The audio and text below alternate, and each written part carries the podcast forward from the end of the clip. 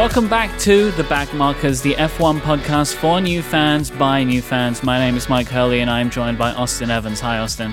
Hello, hello. And it's almost like we have a special guest today, the one We and do. only Sara Dietschy. How's it going, Sara? It's going good. Oh my gosh, it's an honor. And I'm I'm glad that this podcast is, you know, for new F1 fans. Yep, so that's what we're all I, I do kind of feel like I have a little bit of imposter syndrome since No, I'm new. But but don't know what hey, that's talking the point, right? Look, the, the, all three of us were just in various stages of Drive to Survive. So Austin, Austin told me I'd watched the first season, told me to watch it. I watched the second season, and I tell everyone to watch it. And Sara, you just this is your first season, right? Uh, correct. Watching, you know, the, the races live, but I went through all of the seasons of Drive to Survive in probably a month. And Wow. it was in between, yeah, it was in between collabing with Austin Evans in California and him basically talking about it a ton. and I'm like, you know, I've heard this from so many people. Maybe I should just try it. And then I went for it and I I got so addicted. And it's So so, funny coming into it with the the already existing fans are so passionate and they're a little bit territorial. So it's been fun kind of, you know, tweeting and people being excited, but also people being like, if you just watch Drive to Survive, you don't understand, you know? So this is kind of why we made this show. So Yeah. as I was getting more and more involved, all of the podcasts that I was listening to, they were like, "Oh, but what about the 1999 result?" And it's like I have no Yeah. idea what you're talking about, right? Like, and I was just finding like there was too much like necessary knowledge to be able to follow. And that's not what we're about, right? Like we want to be basically here for the fans of what Drive to Survive, and then want a podcast to listen to, where we kind of just break it down as simple as like we're not bringing a bunch of knowledge to it. We try not to be too like particular about all the things. So how many races have you watched? So this is my third. Third. Okay. So yeah, so Miami, uh, Spanish Grand Prix, and and now Monaco. So so it's been it's been fun. And every time since I'm a big Twitterer, again, I'm getting everyone's like thoughts before the race. And what I've discovered and what makes F1 so fun is like no one's ever right. yes. You know? Oh my You know? god, that's it. Because everyone, everyone on the last weekend, they're like, oh, the Spanish Grand Prix is always so boring. And that was the, it was my second race, but the first time that I watched everything, like qualifying and Yeah. the race, and I was really into it. And I was like, this race is so fun. Like it was Mm-hmm. so exciting. There were so many things happening. So I think that's what I'm learning right off the bat is like, no matter what hot takes you have, it's like, it, it will go wrong in some way. And that's why I think Yep. it's exciting. I've been driving Austin crazy with this. I think over the last weeks, I believe there is no such thing as a boring race. Like, I just I don't think it exists because I always enjoy it, no matter what happens. I will say now we I were mean, today, saying, though. I know we were saying last week. Oh, it's probably gonna be pretty quiet. You know, it's Monaco. It was madness, and we'll get into it in a little bit. But we, I still want to kind of touch on a few things with you first. Do you have any favorites? Are there any teams, drivers you're rooting for? Yes. So I've been called basic for this. Uh-oh. Because I'm going to let y'all guess who my favorite driver is. Uh, okay. If I it's, mean, I if it's a drive I to think I survive. Yeah, Yeah. I, I probably would have guessed Daniel Ricciardo, but this is a very normal Yeah. drive to survive like graduation. Exactly. Yeah. Exactly. So I recognize that, but that doesn't stop me from not only liking him, but also the McLaren team. Like, I feel like Lando is so sick. I feel Love like he's Lando. kind of the. And again, I don't want to fall into what Drive Sur- to Survive wants me to think about Max because I think they want you to think that he's like, like not the bad guy, but he's just edgy. I've watched the YouTube videos; he seems very nice, but I think Lando is almost just like a more fun version of Max. Um, Yes, but yeah, yeah. yeah, so just the whole McLaren team, I'm a big fan of, and it's like orange, it's peachy, you know. So there's a lot of different things. Mm-hmm. It's just it's got to be on brand. The most important thing. Exactly, on brand. Daniel Ricciardo, Lando, sign me up. I'm and the Zak Brown can- guy seems cool. Oh, Zach seems great. Zach is cool. Austin, Yeah. I'm gonna I'm gonna try and trick Austin. Austin, do you have a favorite driver yet? I mean, my boy Checo, of course. Oh, you do now. Your best friend. Unofficially, uh, no, no, no. Again, I'm not a biased individual who would try to shove my love of a particular team down everyone's podcast feed every week. I would never do something like that. But if I were to be rooting for anyone, it might be the person who won today's race. Mm-hmm. I, I'm glad he did. I felt bad So for good. him last race. He got screwed last week. It was Yeah. and like I loved the end of the last week's Grand Prix where he's like, "We're gonna have a chat." Yeah. He's like- he was like, He was like, so chill. We're talking later on. I'm happy for Max, but we're having a conversation. He was not a happy boy. All right, we need to break down some of what happened here in Monaco today, but we got to start with the recap of the race. Austin, what happened? So P1 is none other than our good friend, friend of the show, asterisk, potentially, maybe. I don't think he knows we exist. Your buddy, your buddy. My best friend, Sergio Perez. P2 was Carlos Sainz. P3 was Max. That was the podium. And then our very sad, not friend of the show, uh, Charles Leclerc, P4, which I feel so bad for him. Oh boy, that Horrible. was Set, just so super sad. This was this should have been Charles' week, right? Like it had to have been, and snatched from him again. So Yeah. Sara, But- they mentioned it a million times, but last finished. year he qualified first. And but but crashed during qualifying, and they couldn't start his car, and he had to Yeah. bail out of the whole race. I mean, that so- was in Drive to Survive, right? Oh, of course it was. Yeah, yeah. I, I remember. Yeah. I remember that storyline. Yeah, I I think they showed it in two different episodes in Drive to Survive Yeah. last season because it was such a big deal. But anyway, Everyone uh, knows we had two Monaco Grand Prix that year. Same thing happened twice. Like, he is super cursed. Uh, going down the rest of the order, we've got uh, George Russell P5, Lando coming in P6, uh, uh, the uh, Spanish wall himself, Fernando Alonso in P7, and then we've got Lewis Hamilton P8, Bottas P9, and Seb coming in as surprise P10. I don't know, that one kind of snuck up on me. I actually didn't even realize until after the race. It's like, oh, he ended up picking up a point. Although I think that's because uh, of Ocon's penalty, which kind of pushed him down the order, right? Yeah, he, he shows Yeah. P12 here on the on the final standings. So yeah, it was it was a race. It was a race. Um, Sara, I feel like we gotta we gotta ask you first because I have a lot of very strong opinions on this track and this event in general. But as someone who's only watched a handful of races, uh, and that, this is probably the first one time you've seen like you know the the delays on with rain and stuff. But what did you think about this? And uh, please, please please illuminate me because I have some like I said very strong opinions.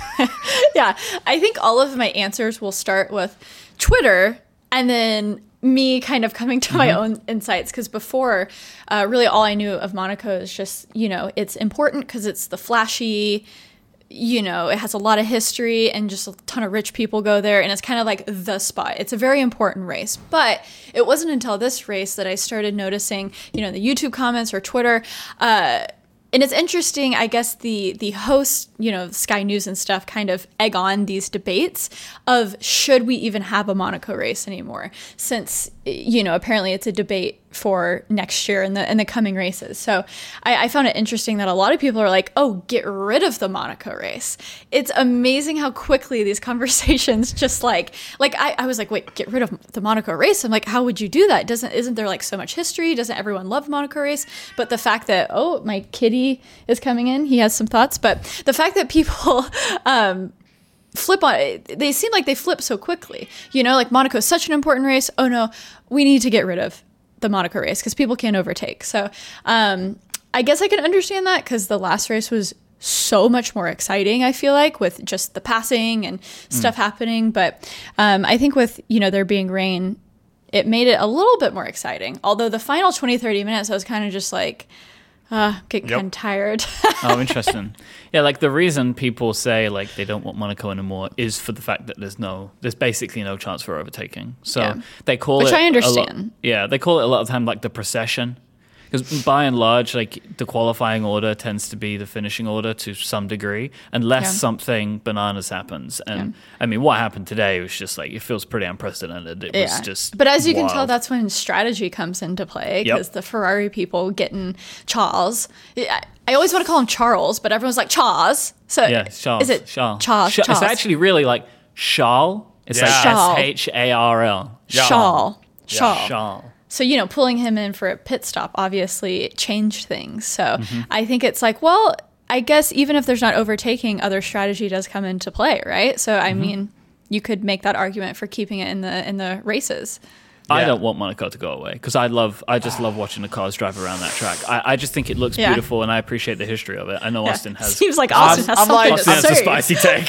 I'm itching here. Okay, look, I love Monaco. I love. I want. You clearly to, don't, though, like- right? You clearly don't. No, no, no, if no, you no, have no. to say that, you clearly don't. The Myke, way you, Myke. because I love Monaco, but means you don't love it. My my retirement plan is I'm gonna live in Monaco and it's gonna be great. Wow. That's it. Like that's that's the move, right? The place Oh, is cool. big plans over there. uh, I like to be ambitious. Ask me in 30 years how it's going. But these cars are too big for that track. Now, before, I think it was actually earlier this weekend, they had some of the original like 50s Yeah. uh, uh, cars out on track. And seeing those cars slipping and sliding around was amazing, right? I mean, you see the even like the older school stuff, you know, like there's that incredibly famous sort of Senna on board of him just ripping the car around and it was like 90 or 91 or whatever. When the cars were smaller, it was still very difficult, but at least there could be some racing. The fact that we saw one of the most insane, stupid, crazy, rain delayed, like just chaos filled races, and even then, it was like only interesting because of all the craziness. Look, I love Monaco. If these cars, the next generation of cars, shrinks down, like all of what we've been saying this season so far about how much better these cars are for passing hmm. and for making the racing good, that doesn't apply at Monaco. It is straight impossible. We saw five, six, seven different kinds of examples of how it was next to impossible for him to do anything. The fact that we saw Pierre make a couple of passes on track. Like that was crazy, and that was only because he's like Yep. four or five seconds a lap faster than someone else, right? Like this is not a race. This is a qualifying and a roll the dice and hope that something happens. I love the history. I respect the history, but man, if it falls off the calendar next year, I'm not gonna lose any sleep over it. Maybe it might make my future apartment a little cheaper, actually. So you know what? I'm gonna vote for that. actually, so uh, you would still want to the live campaign. there without F1 coming through? I think it's just a really cool spot. I grew up seeing it in so many movies and all this. All kind the of stuff, drivers and- live there too, Sara. I don't know if you've caught onto this, but they Yeah. all they all move there eventually. Uh, maybe because but uh, would- there's no tax in Monaco. yeah, exactly. this is why. Yeah. My my impression of Monaco is through Jon Olsson's vlogs. Do you guys know who he is? no, I, I don't know. He's like a former professional skier, but he's like a big YouTube vlogger. So he lived in Monaco for like 15 years or something. And he was always going to these F1 races. And as I would watch his vlogs, I'm like, what, why is this such a big deal? What's going on? So it's interesting to now have all these like, you know, previous things that have referenced F1 and Monaco to all be like, oh, now I understand why it's such a big deal. But he lived there and it looked fabulous. Yeah, no looks nice. taxes. Yeah, big Nice. casinos. Yeah. I just want this to go was check it always out the to thing when I was growing up because like with the with the Grand Prix and stuff, it was always like, oh, there's no taxes, but a Coke costs like four dollars, right? It's just like okay, like this was like a thing that was I was told as a kid. It's like uh, okay, great. Uh, so rain, there was lots of rain, and the start was really chaotic. Like it seemed like there, and, and again, it was going backwards and forwards, backwards and forwards from commentary online, that kind of stuff. It seemed like race control were really just kind of. Making it up as they were going along, it felt about today. The announcers were hilarious. They were so mad. Mine the- Brundle was so upset today. He was so mad. He was like, "Let him race, let him race." That's what it's about. this is the junior league. That was my favorite one. I was like, oh, jeez, he's so upset. Well, I, you know, this thing is like so. Uh, us Americans wake up very early for, the, especially if you're on the West Coast. Uh, but regardless, you know, uh, these races are really early. Every time there's like a big rain delay like this, obviously, you know, the safety is important. But when you see all the people in the stands getting soaked, and you see the millions of people around the world literally wasting hours of their life waiting, I do think that the new race control seems like they're maybe a little too cautious. Mind you, once they actually like tried to do that sort of initial procession lap to kind of see how it went, the rain was totally crazy at that point. But I think there was very clearly a window for the teams to go out and try to at least Yeah. get a couple of laps in. Mind you, I don't think it would have necessarily made a huge, huge difference, but I saw a screenshot on Twitter. Someone was looking at like the tire mix if people would have gone out at the moment the race was supposed to begin. It would have been absolutely ridiculous. I think it would have been really entertaining, but I, the whole like, ah, ah, you know what? I'm gonna I'm gonna calm down for a second. I'm gonna calm down, just like all the drivers had to calm down when they got delayed. But I think a lot of the decisions have been a little bit overly safe, a little bit questionable, especially considering that these are literally 20 of the greatest drivers on the planet and Yep. cars. Like it's they know what they're doing, and if they crash, they crash. Like that's kind of part of why everyone watches, especially a race like this. Because what else are you waiting for? Yeah, I mean, it kind of seemed like you know I- from I was kind of following along what Martin Brundle was saying, really, of like if they would have gone out in when they were supposed to go out, there would have been a 15 minute window. Then they would have come in. They maybe Yeah. would have red flagged the race. But at that point, at least they got a full start. Uh, uh, for me, what was frustrating today is we never actually saw a start. Like uh, that, I find that annoying. Uh, like I, I like to see, we said before, I like to see a full standing start. It is a massive point of the race, right? Like it, it starts to set all the the beginning of the race. Really, it made qualifying way too important for this race, and then but ultimately it didn't end up helping out Charles anyway. But I think it was a it was a shame that we didn't get to see that today. It was also Uh, yeah, weird. it seemed like it, it was just odd. like the race just oozed into start. Like it just like oh and uh, Yes. oh, we're, we're racing. Yeah, yeah. Oh, okay, yeah. The race has begun. It was such a weird start. And honestly, even at the end, right? It's so rare to have a race end on time, not on time. I've never laps. seen that. I've never seen that. Really rare, and it's like Mm-hmm. oh, and this, uh, uh one more lap. Oh, okay, we'll do one more lap. Like it. I- I could I could say something. I'm not going to say something about another sport that maybe has a nebulous sort of idea about how, when the game should end, but uh, just the whole weekend and the whole race today was so strange. Mm. Very was odd. there actually? You know, before we go super deep in the race, should we talk a little bit about qualifying because that ultimately was super interesting, and I think a little ironic because when it comes to qualifying, Charles obviously did a great job. You know, pulled P1, had pole, and he was pulling a crazy lap, right? Like not only Yep. did he get that first lap in, which was clearly above everyone else, but on the next lap that he almost finished before the red flag, he was another like two or three tenths up. Like he was ridiculously, ridiculously fast. But the person who crashed, which was Checo, and then ultimately Carlos kind of ran into him, was the one who was the winner of the race. It's just kind of a little ironic uh, that, you know, he kind of screwed up and was rewarded for it, whereas, you know, someone like Charles consistently does a great job but gets sort of penalized and knocked out and gets unlucky. Just I thought like a little bit of irony that I'm sure he's completely forgotten about that. Now he's drinking his champagne and hanging out on a podium. But yeah, that was that was a little unfair, I suppose. Racing is unfair, but I was I was I was definitely struck by that. It was There's a lot of luck in this sport. That's what I struggled with early on. I was like, wait, this is so dependent not only on the team, the car, but also how much money you have, mm-hmm. how much money your dad has. Was your dad a race car driver? You know, there's like there's so many. But I've just accepted that because I'm like, okay, I guess it, if everyone's loaded, if everyone has a race driver in their family, I guess that does. They're all on an even playing field. It's Yep. just like elevated, right? Yeah, no, I agree with you. Like th- there is an element of leveling out, right? Mm-hmm. Because even I agree there is an element of luck, but the throughout the season, the luck hits different people at different times, right? Mm-hmm. Like you know, it's like oh, so unlucky for such and such today because their engine failed. But then in two weeks' time, their main opponent's engine is going to fail, and they're going to get it back. Like there is an element of like I, I have equated it before to fortune. It's more fortune than luck, right? Like the, even if something happens, you have to be in the right place at the right time, reacting in just the right way to take advantage of it, right? So it's like And there's can so many things that could go wrong and go Yeah. right. It kind of evens out. Yeah. like you know we're obviously going to talk about this a bit more, but like to make that point of like you know Charles was having a great race, but then Ferrari messed up. They messed up calling him into the pits, tried to abort it at the wrong time. Yeah. That helmet cam, by the way, did you see the helmet cam which tied up and he's like shaking his hands going into the pits?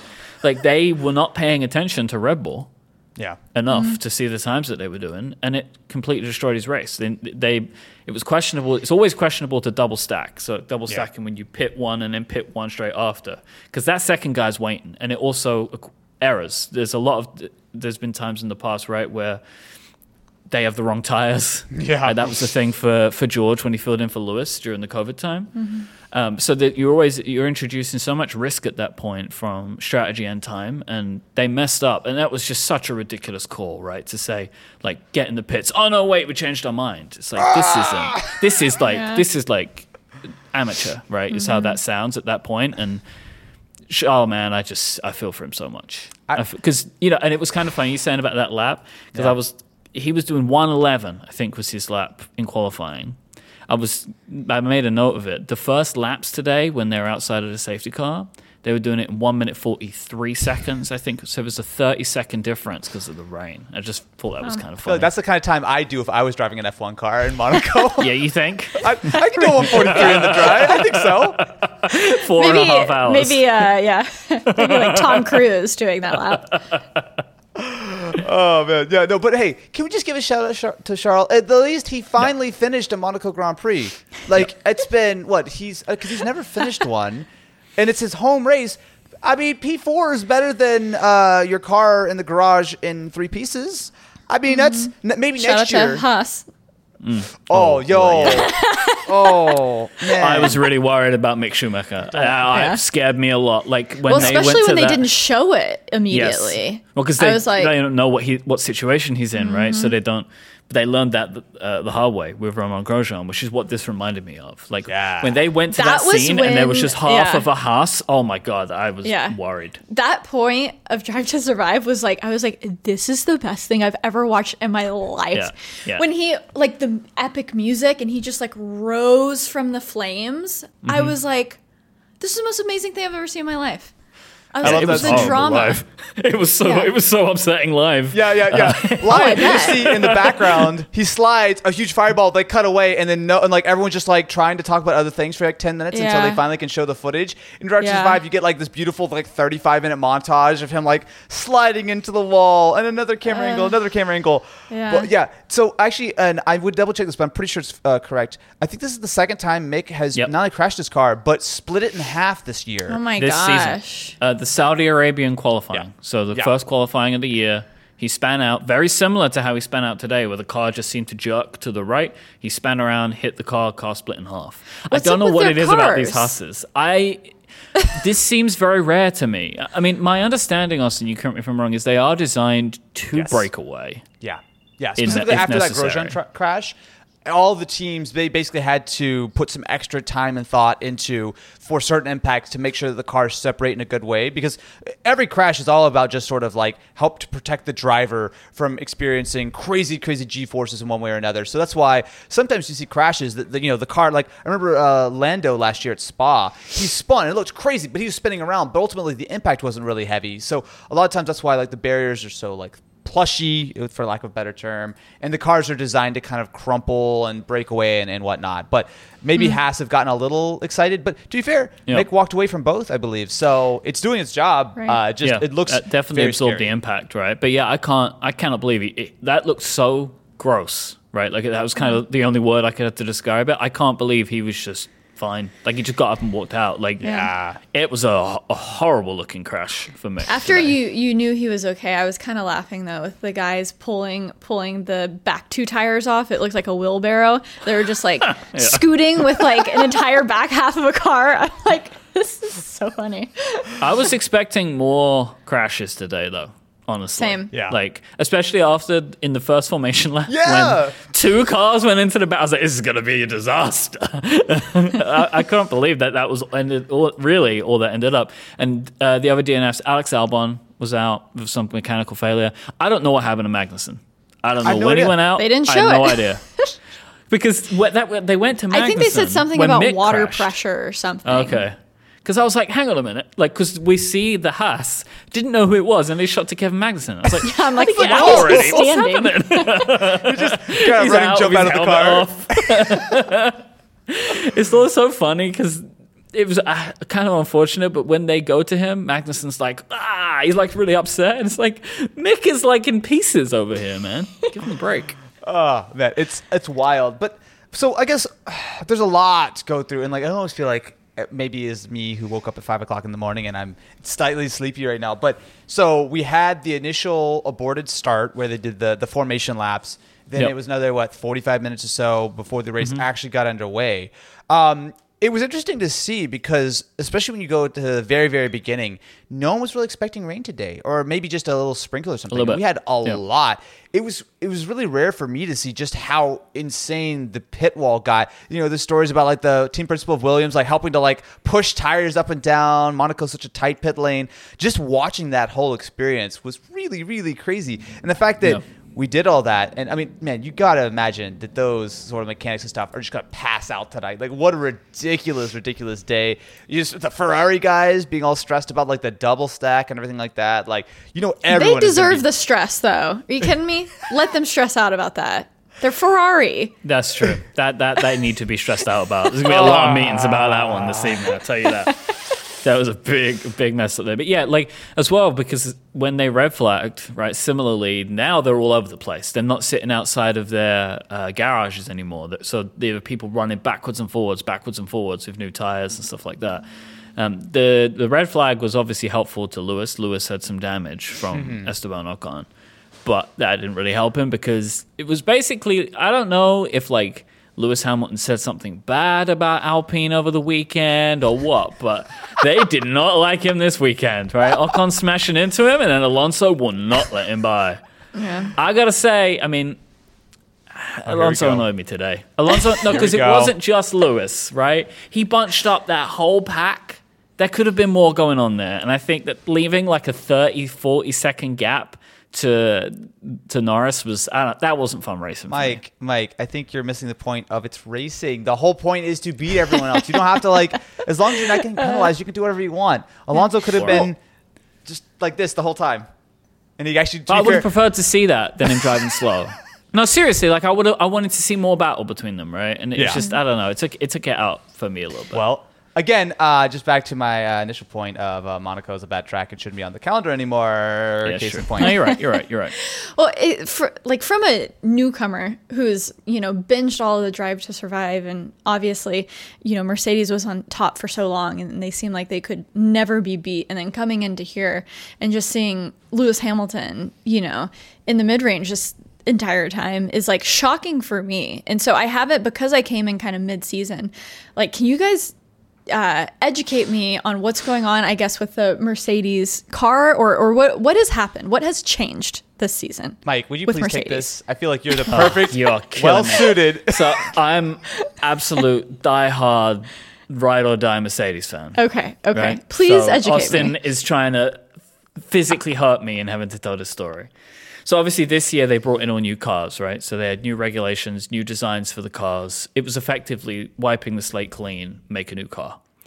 And for the first few races, especially, Mercedes were really struggling on multiple fronts. It seemed like they didn't have enough power in the engine, and also with the aerodynamics, was making the car bounce up and down. It's a phrase you would have heard a lot called porpoising.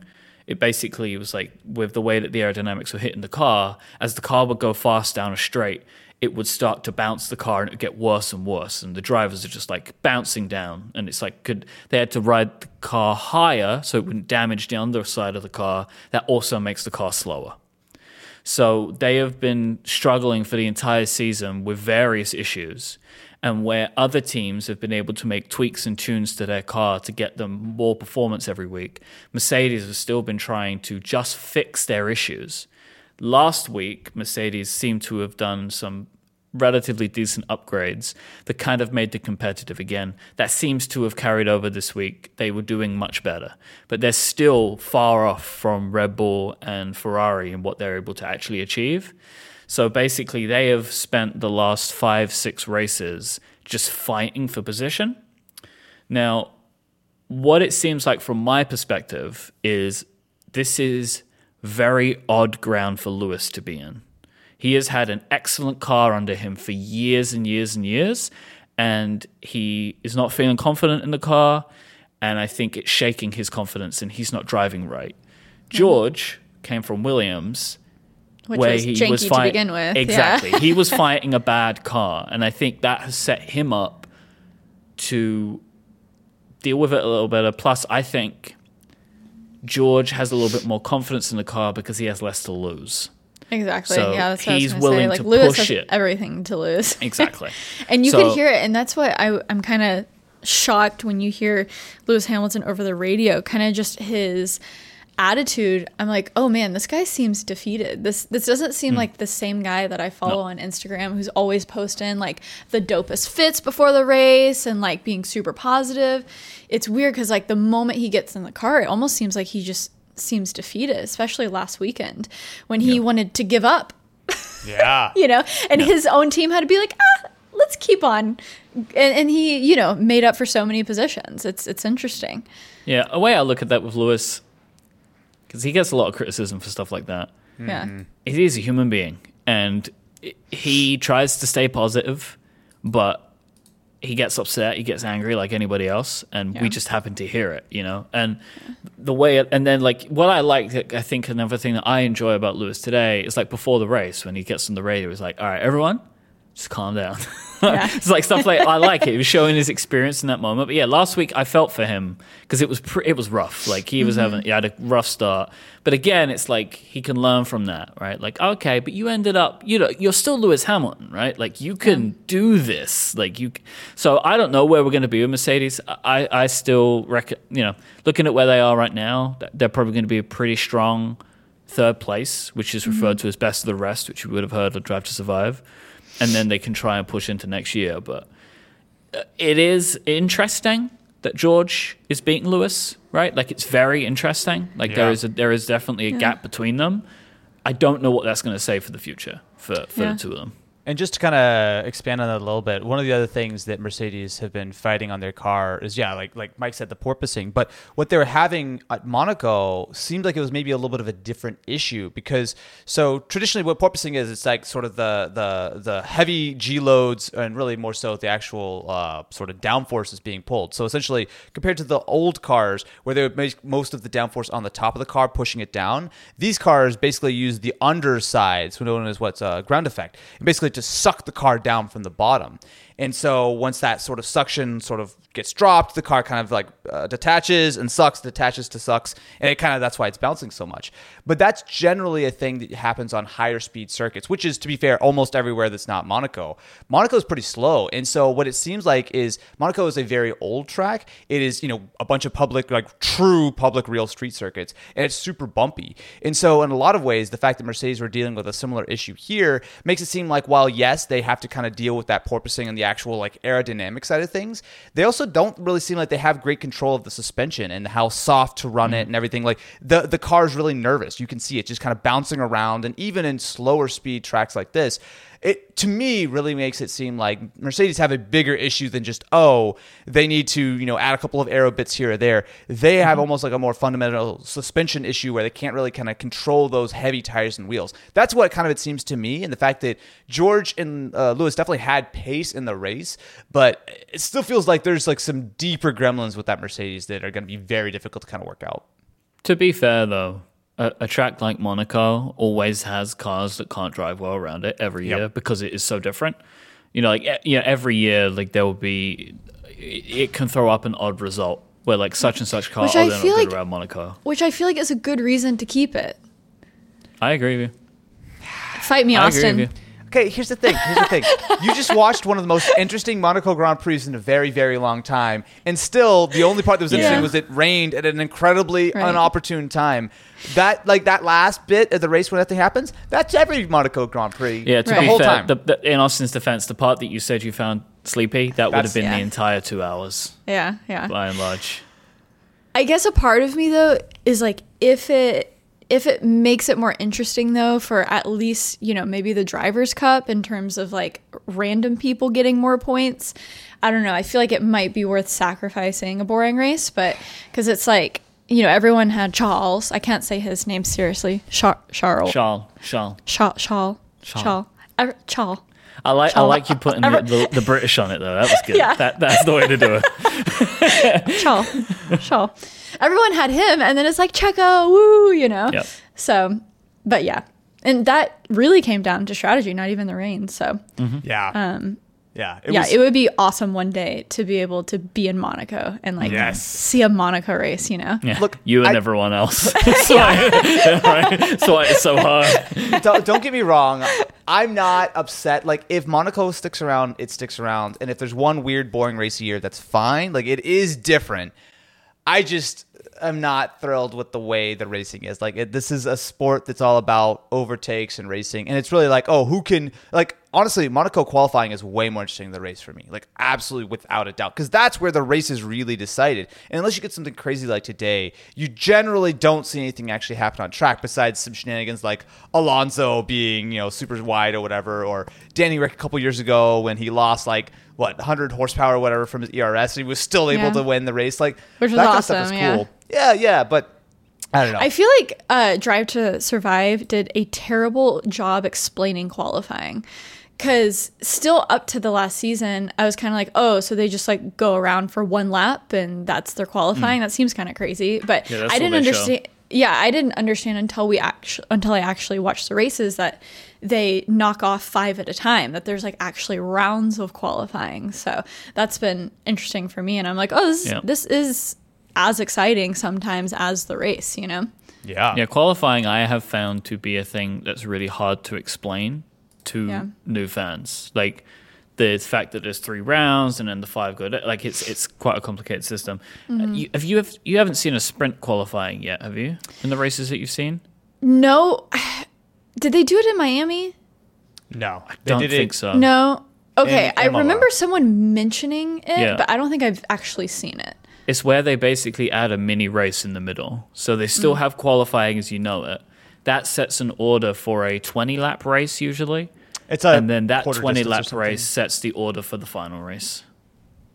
It's fun. I like it. It adds, Yeah. it adds more to the weekend. Yeah. Um, it's pretty interesting. But they only do that, I believe, at three. They did it for the first time last year. I think they're doing it for three or four races this year. And It's three races this year. They wanted to do yeah. six, but they ended up doing three. This is part of like the F1 company trying to put more in, right? More to watch, more to Mm. watch is what they want, which make it more exciting. They add points in there too, Sara, so you can you get extra points for the uh, the drivers That's for cool. those like races too. It's Was that smaller did that start just this year? It, they started doing it last year Okay. again, and then So they maybe refined it this year. yeah, they referenced it on Drive to Survive. That's one of the things- Possibly, I don't know. Yeah, so I actually like. I think out of all the things that Formula One does right and wrong, I think actually the existing qualifying format is really interesting. Right, like having the five people drop off. There's less traffic. Like I actually Yeah, think. I mean, too, yeah. there's a reason why this format has basically been intact since uh, the mid 2000s, generally speaking. Because in the past, there have been a lot of different formats. You know, there used to be kind of like as you said, everyone gets like an hour or whatever just run around, and whoever gets the fastest times. For a little while there, it was basically got one shot, so everyone out. You get a turn, you do your lap, whatever that lap is, is what it is. But this existing format, I think, has been pretty good, unless you're Checo and you wipe out and you ruin everyone else's race and then you win. Not that that would ever be unfair or anything, like some people were saying. Um, And then there's also reverse, right? Reverse order, is that right? Like reverse uh, grid is never going to happen. Yeah, so basically Yeah. the idea, especially this is more so when Mercedes just won everything and it was really boring to watch Formula 1 for a while and then Red Bull before It's that. awesome. Awesome to watch. The, the great, the great, the good old days, as Myke will refer to them as.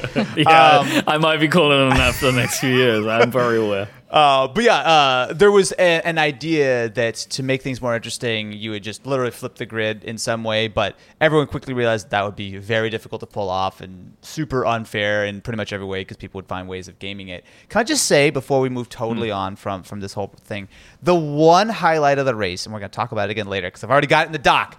The one highlight of the race that was absolutely my favorite of everything we saw was Pierre slicing through the field. You never Hmm. see people pass in Monaco, especially Pierre was passing everywhere because he was legitimately like five seconds a lap faster. All right, all right. You're That was getting ahead great. of yourself. It's time to box. You going to time me? All right, all right. Okay, so Myke, I'm gonna Yeah. recommend not to double stack.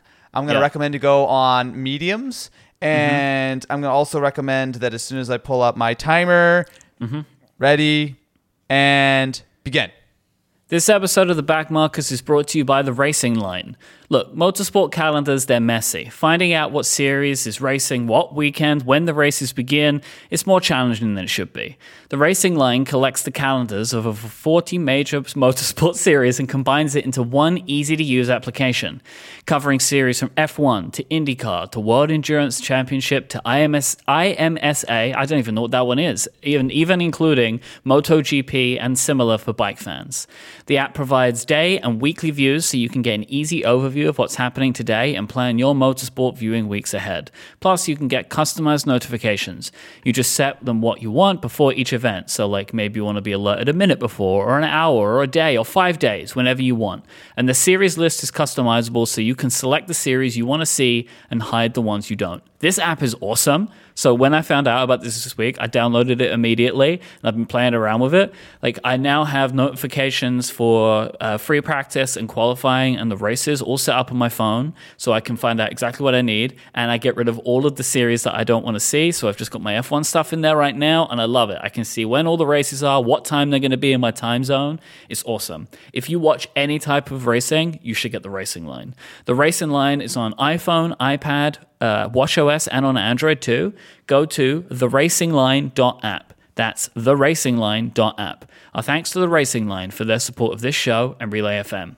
And time one minute and thirty two seconds. Good job, right. Myke. That was a that was a DHL pit stop with a race. I mean, uh, uh, uh, pit stop of the the podcast. It's very impressive. What was it? 0132. Did you So, still we'll- got it? I'm, Yeah, I'm yeah. making a record of this. One thirty keep sixty five. 65. All right, Yeah. we're going to see if next. Um, I think on when if they hopefully the racing line. If ever if all te- uh, backmarkers listeners go download it, and the go. racing line will come back, and I can do another time. Yeah. Also, uh, just I note I have also been using the app. It actually is really really cool. Like I really immediately great. turned on notifications for everything. It's like, oh wait, there's a lot of races, but I've now since customized it. It's much better Mm-hmm. than the old way. I think we both used to keep up with trying to like go, what's the time zone again? Mm-hmm. Uh, also, Or using the impossible to understand F1 website. Yes, yeah, exactly. I was like, oh, four o'clock is start time in the morning. Ah, so I'm literally on the website right now looking at how expensive the Austin tickets are since I live in Texas. Mm. And all of the general admission is sold out. Gone. Uh, And that means there's only club tickets left. And I'm like, Mm-hmm. $4,400. I'm like, that seems like a lot of money. Should I do it? Seems like Guys, it should is a I lot of money. it? I can, I can confirm, a lot of money. that's mm, yeah, yeah. There's actually zero on that ticket, I think, unfortunately. uh, I, I will say, Sara, I have done the Austin Grand Prix once before. It's cool. It's a fun track.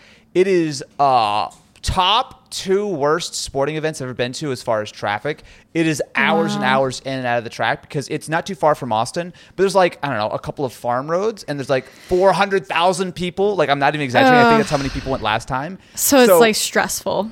like you're yeah like the roads are like there's probably traffic until like 2 a.m or whatever like i i so once sat in line to get back to just on a bus to go to the parking lot i stood in line for two and a half hours and that only took that bus Oh. only took me like two miles down the road or whatever then i had to go Yeah. find my car and like so I'll say, Spending almost $5,000 on a ticket for that. I bet That's like, if you spend five thousand dollars, they'll probably throw a helicopter in. and You'll be fine. I don't know. I hope so. Um, that being said, though, it is a really cool venue. It's great to be able to walk around. And if you've never been to a race in person, so it's not like obviously you know whatever the start time is for the race, you know two o'clock or whatever. But there's stuff going on all morning. There's like junior categories. There's like you know old school Formula One cars out on the track and whatnot. Like you can basically show up as early as you want or as soon as the gates open. And there's stuff to do all day long. It's just trying to like get in, especially get out, is an absolute nightmare. But Yeah. Uh, also, I'm sure you Vegas mean, that's might good to be the know. call, man. Vegas next year is probably the call because it's happening on the street. So like, there's you just go to, back to your hotel afterwards, right? Like, for ease, Well- it's probably not going to be an easier track than that one. But about to say, uh, have you checked those hotel prices recently? Uh, oh, really? They're bumping them up that weekend. Okay, There someone's are been checking. a solid. So, like during CES, which is probably the closest analogy, a lot of times some of the nicer hotels will hit the seven, eight, nine hundred, maybe thousand dollar range. Uh, there's probably about twice as many people going to the race as something like CES, and so. Uh, okay. Yeah. Also, a lot of those Yeah, hotels have views of the tracks that are also like you don't need to buy a ticket; you can just watch from your room. So Formula One's great. The fact that it's so much more uh, open and people are watching it is awesome. But it, when it comes to especially some tracks that don't have great sort of infrastructure, you gotta be patient, and I'm not Yeah. super patient. so what you're saying is just wait until a brand will pay for me to go. or we all chip in. Just, just, just hear me out. We all chip in on a helicopter together. Which is what one Yes. night in and out. It- how, how, how bad could it be? Casey does it all the time. Yes. Yes. How we bad can, can it be? Yeah, we can uh, reach out to Chris from Becky and Chris and get his helicopter because he just has a helicopter. So maybe we can ask him. See, we figured it out live on the show that we'll Yeah. all be at the Austin race, helicoptering in and out. Thank Sounds you, Chris. great. I'm signing you up without your Man. consent. Sara's These bought us all YouTubers. tickets at four thousand dollars each, so we're all we're, we're gold. We're gold. Ah. Uh, so, Sara, when we get into this part of the show, we kind of ha- we have a few categories to pick some favorites and least favorites of the race. So, first up is our favorite back marker of the race. Now, we have played fast and loose with this because sometimes there aren't any back markers, right? Like the back markers are the people who get lapped by the people in the front, right? I think basically everyone at some point in today's race, except the top six, were back markers at one point. It, it was kind of complicated to tell. So, really, what we tend to do is just pick someone from like outside the points You know, that's mostly how we've been doing it. I wanted to, but I want to start off this time, so we'll give you a few minutes to, to think of yours. Uh, Zhou Guan Yu, I think. Yeah. Zhou had a great race. Zhou Guan Yu, my the reason I'm picking him though, not only did I love watching him like fight for point, like fights for position where he can, but he, there were a couple of times in this race where he saved himself from almost catastrophe, and like to, to be able to do that around his first time in an F1 car around Monaco, pretty impressive, right? Like I, I was, I was very impressed with his race today. That could not have been easy. I always go back thinking about Nikita Mazepin from last year. Do you remember when they were on the radio to him and he was just freaking out? Like Yeah. he just was very upset about being around! Monaco. Oh my god! Leave me alone. This is Monaco. He was very upset. And so, uh, you know, Zhou Guan Yu was in a similar boat today, right? It's his first time around. I bet it is a very intimidating track to drive around. Uh, and I think for him to, he pulled in, you know, d- decent. You know, he finished at the back of the pack today, but I think he had, by all intents and purposes, a good race. And so I wanted to just shout him out. I'll give him a shout out as well. I, I I don't know if he would be. Well, I'll tell you, he's not my back marker of the race, but I think he did a really good job. Uh, I already alluded to this earlier. Uh, my back marker, and again, we're playing fast and loose with that. Uh, was Pierre. We make the rules. There are rules. We make them. It's fun. we, we make them and then we immediately break them. So Mm-hmm. Pierre, uh, just for some context around his weekend, started I believe P17 mostly due to the fact that he actually didn't get to finish his last lap. So everyone else pretty much was able to go out and he was like I don't know a quarter of a second away from hitting the line to be able to do it. So massively disadvantaged when it came to qualifying. Especially sort of sad for him because he had really good pace. Like he was P5, P6 through like a lot of the practice sessions and whatnot. So clearly he had a great race in him. But when you start P17 in Monaco, all of the rain God can provide still will not save you from starting P17. That being said, though, was super bold on that initial call to go to the intermediate tires. Uh, some of those replays of watching him just sliding around, the fact that he's saved that so many times is impressive. And the fact that we saw a couple of actual overtakes. Again, you don't see that at Monaco, right? Like you see, you know, people, you know, will undercut, you know, they'll go up, take a pit stop early or late, or you see some crash or some chaos happen. Like that's what you generally see for overtakes. But we were seeing legitimate, actual overtakes. Mind you, he had taken that bold decision. He was on the right tire, but it was great to see. And he was Yeah. being smart but very aggressive. You know, he was taking his passes a few times where he like kind of thought about it and backed out, but a couple times like, you know what? Yep, I'm just here. Hello, yep, and goodbye. Was great to see. I would give not only Pierre my back marker of the race, I'll give Pierre my racer of the race. That was super super fun to watch. Let's just create a new category for us. there. Racer of the race. Uh, Might need to racer of the race. is- uh, mine- yeah, I'm going to workshop that name a little bit. Not great. Uh, real shame for Pierre that he did not actually get any points today because he was put he put in I agree some serious work. He put in some serious work today. Yeah. Sara, who impressed you today from the lower field? I don't know if impressed is the right word, but Uh-oh. maybe I'll, I'll highlight someone who I've just had a fun time. Actually, I've been entertained by him. Um, this is going to seem super random, but Lance Stroll, his his just screaming has been Oh so funny to me. what was going on with him in So, qualifying? yeah, not just on the qualifying, but even today he just had some like, you know, and it's like so hectic. And what's been so funny is I feel like Drive to Survive made you kind of make him out as a bad guy. Like he's only there because dad's, you know, checkbook and all this stuff. So I did not like him from the get, but he's kind of been growing on me as, you know, as time goes on. But uh, it's just been really funny to just hear how he interacts, yeah, over the radio. And he kind of just, you know, lets loose. And I found that really entertaining. So there I'm- you I'm, go. I'm with you on that. Massively entertaining. Of just, just Yeah. I mean, you gotta imagine, like, you just put yourself in, you know, any of these guys' shoes, right? You're in the car, you're getting absolutely soaked, you can't see. Even in the best scenarios, it's hard to see around Monaco because you're sitting so low in that car, your wheels and tires. And Well, everything, like- anyone going, yeah, 150 miles per hour, just I think that would be frustrating as is. and you have Exactly. people talking to you. And, yeah, yeah, and it's That like, that was funny to me when slippery. Last last couple of laps or whatever when Lando was just like no comms. He's just like I'm done listening to you now. right? Yeah. like, like, this is everything you're telling me is pointless, right? Like Yeah. we've got like four minutes of the race left. I'm just gonna keep pushing. Like nothing's gonna change. Just leave me alone. I always I do really love it when when they're like no comms. Actually, a similar thing. I, I just remembered I wanted to bring up earlier uh, was Carlos. Carlos made that second place for himself. He did. Right? When Ferrari, again, not great strategies, were trying to get him to pit.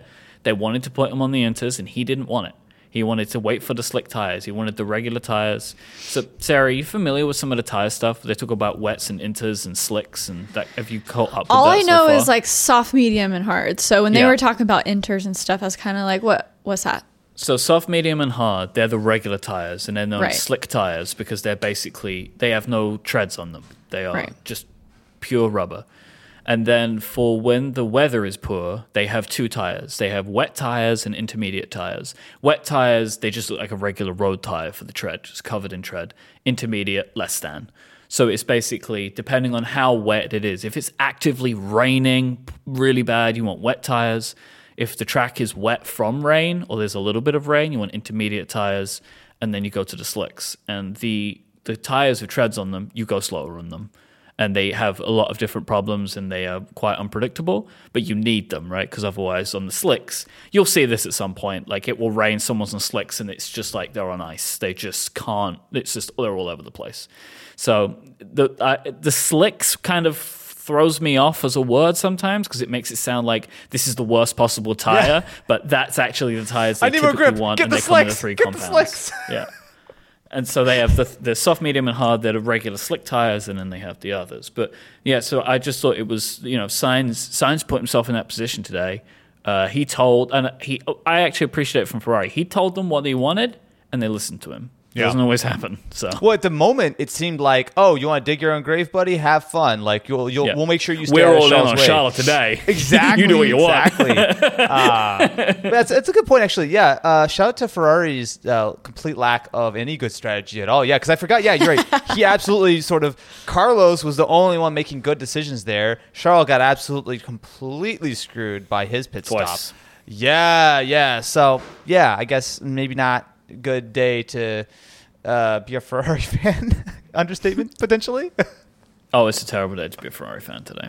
This seemed like a foregone conclusion for them, right? Yeah. Um, it's pretty Yeah. rough. Myke, who is Uh, your underperformer of the race? I'm going. I'm going full heel. Fernando Alonso. Yeah, you are. Yeah, you are. It just annoyed me. It just annoyed me. It's just like it's not really the racing I want to see. Yeah. Like it does not bother me to because okay, when I saw Lewis come into Fernando, I'm like, here we go. This is going to be awesome.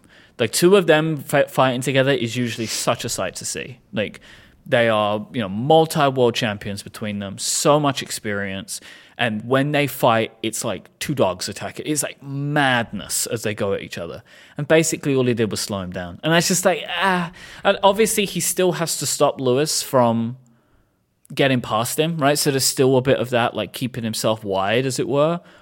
But I just didn't enjoy the like, oh, Yeah. we're gonna just slow him down. Like, I, I honestly, I couldn't really understand why that was Alpine's decision. Like, why do they particularly want to slow down Lewis? Like, I couldn't, especially when that ended up destroying Ocon's race. yeah. Like he yeah. could have ended up in the points today, and it seemed like nobody at Alpine worked this out for like a really long time. And then Esteban's like, "Hang on a minute, what about me?" And then he ends up getting kicked out. And they could have, I mean, Ocon still could have come in tenth after that penalty today if Yep. there wasn't like a forty-five second gap established between. George and Lando. It, it just seemed frustrating to me, honestly. I, I, I just wasn't. It, I just didn't enjoy that part of the race. You weren't a big fan of the uh, FAQ, Fernando Alonso's Q. Yeah. Shout out Family Yeah. Movie Night for reminding me of that one. Yeah. Yeah, that Uh, was good. Uh, that was great. That was great. Uh, I will agree, uh, although I will blame entirely the street circuit of the Principality of Monaco for that one because you know uh, he's just doing. Is the track your underperformer of the race? The track is my under. You know? Scratch that. I'm just gonna throw everything out. Monaco Grand Prix is the underperformer of the race because the track was designed for cars that had one tenth the power, that were a quarter the size in 1922 or whatever, and everything's gotten too big. Like the thing is, okay, I'm, I'm gonna rant. I'm gonna rant for a second. Cut me All right, off as soon as I go too far. Okay. If you've ever seen a modern Formula One car in person, they're massive. They're like two meters wide. They're like as long as like a Chevy Suburban, right? They're massive, massive cars. And yeah, they're really lightweight. And yeah, sure, most of that car is nothing. But like the actual physical size of the car is huge. Now, as someone who does not live yet in Monaco, I've never walked around those streets, but I gotta imagine just looking at it on TV, it looks so tiny. Like when you see these hmm. huge cars going through the chicane and the, the hairpin, it's just like, ugh. So you know what I was I gonna say? I liked it though. I thought that was fun because I was convinced none of them were going to fit around the track this week. It was, it was exciting. You're just gonna turn too much. You're just gonna like wedge the car. and Go, oh, well, end of the race. Sorry. Uh, There was that that I don't know. I don't. I don't know the names of the corners. The one where they're going into the tunnel, yeah. and it felt like every single time they were just kicking the back out so they could fit. I just thought that looked great. It's like I was, I was like convinced one of them was going to put it in the wall at some point, which is where Sergio put the car in the wall during did, qualifying. You know, ah, I don't know. Sara, do you have an underperformer of the race? Because I have one answer and I can't get away from it anymore. My guy, I'm waiting for Daniel to step it up. Okay, oh, guys. Oh, Sara. I'm sorry. I know it's like no, uh, it's, I feel bad for you because Yeah. the I want Daniel to find his place is like a meme at this point. I know, because Daniel I've seen it on Ricciardo Twitter. cannot do it. It's, and uh, he's it's a such you know he's so like the nice guy so you want to root for him he's the goofy lovable guy but it's yeah i'm honestly surprised that it took this long for the mclaren like you know management people to start being like you know touching on yeah he kind of needs to step it up you know?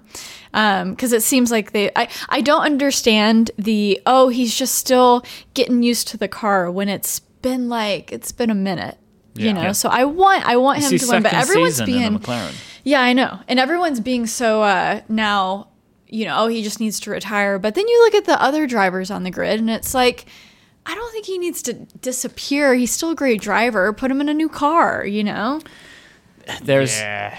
we've we've been talking about this, right? Um, so the the problem is how good Lando is. That's the problem. yeah yeah yeah And uh, McLaren's issue right now reminds me of Red Bull's problem before they put Yep. Sergio in.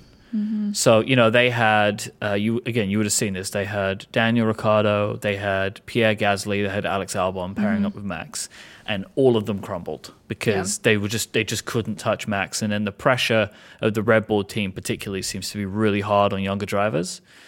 But Sergio has the experience, confident enough in himself, and now has got the pairing to push Red Bull to that next level.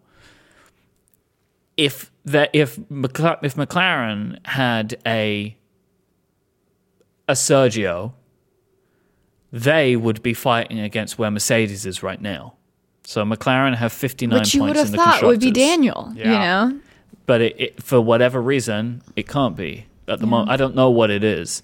And the problem with, you know, I agree with you, right? He is better than a bunch of the people below him, you know, people that, that we're always railing on every week. But there's also a bunch of young, great drivers. yeah The next Lando is out there, you know, Yeah. and, and you almost so, need like a Lando Max pairing. Like, yeah. Oh, that would be an incredible. Oh my god, the two of them together. Yeah. My, whew. that has That'd been be rumored, and then McLaren signed him up for like five years. I think because of that rumor. They're Yeah. like, please don't take him. yeah, yeah. Yeah, no, I, I, uh, I feel for you, and I feel for Danny Rick, and it's just, it's exactly like Myke said, right? I think that there's everyone in the entire universe is rooting for Danny Rick, right? But the writing is starting to look like it's starting to hit the wall. I don't think it's a done deal yet, but I, it's one of those things where once the downward spiral begins and people start really talking and your contract's really uneasy, Yeah. the last thing that's going to do is help us with his confidence, which means that he's not going to be able to perform. Like it's, uh, it's he's in a very precarious position right now. And as uh, Charles, uh, maybe not the real Charles, in the chat has kind of pointed out that uh, there's a lot of rumors about who else could take that seat, including Pierre, right? Because Pierre has been very vocal that he is ready to move on. Because again, Yeah. he had a little bit of time at the sister team. He got up to Red Bull, only had maybe a half season, I think, and then he got Yeah. demoted. And they were like, he's, nah. He's been That waiting. was sad. That was very so sad patiently. in Drive to Survive. Yeah. That was like heartbreaking, that whole thing. Because I, I remember feeling bad about it at the yeah. time. And he's gotten like built out. It seems like he's ready to destroy. Yes. you Pierre know? is a fantastic driver. Like, Yeah. his whole time at AlphaTauri, like, they have really, really, he's really been showing what he's made of, Yep. Yeah. and is is pushing that car way, way harder than it can than it should Mm-hmm. be able to go. Um, I hadn't thought about them two together at McLaren, that would be a very top tier pairing. Yes. My word, that would be cool. That'd be crazy. I would crazy. love that. I would love to see that. Uh, all right, we're getting toward the end here. Uh, Yeah. I think we should save. And we talked last time about doing a tier list. I think We'll maybe we save should that. sa- yeah, we were like, oh, maybe we'll do like something like that uh, for a We quieter thought this race. was going to be boring today, so we'll we'll hold it. So, what was your personal favorite thing of the race? Actually, Sara, why don't we start with you? Out of the whole race, what was your favorite thing that you saw today?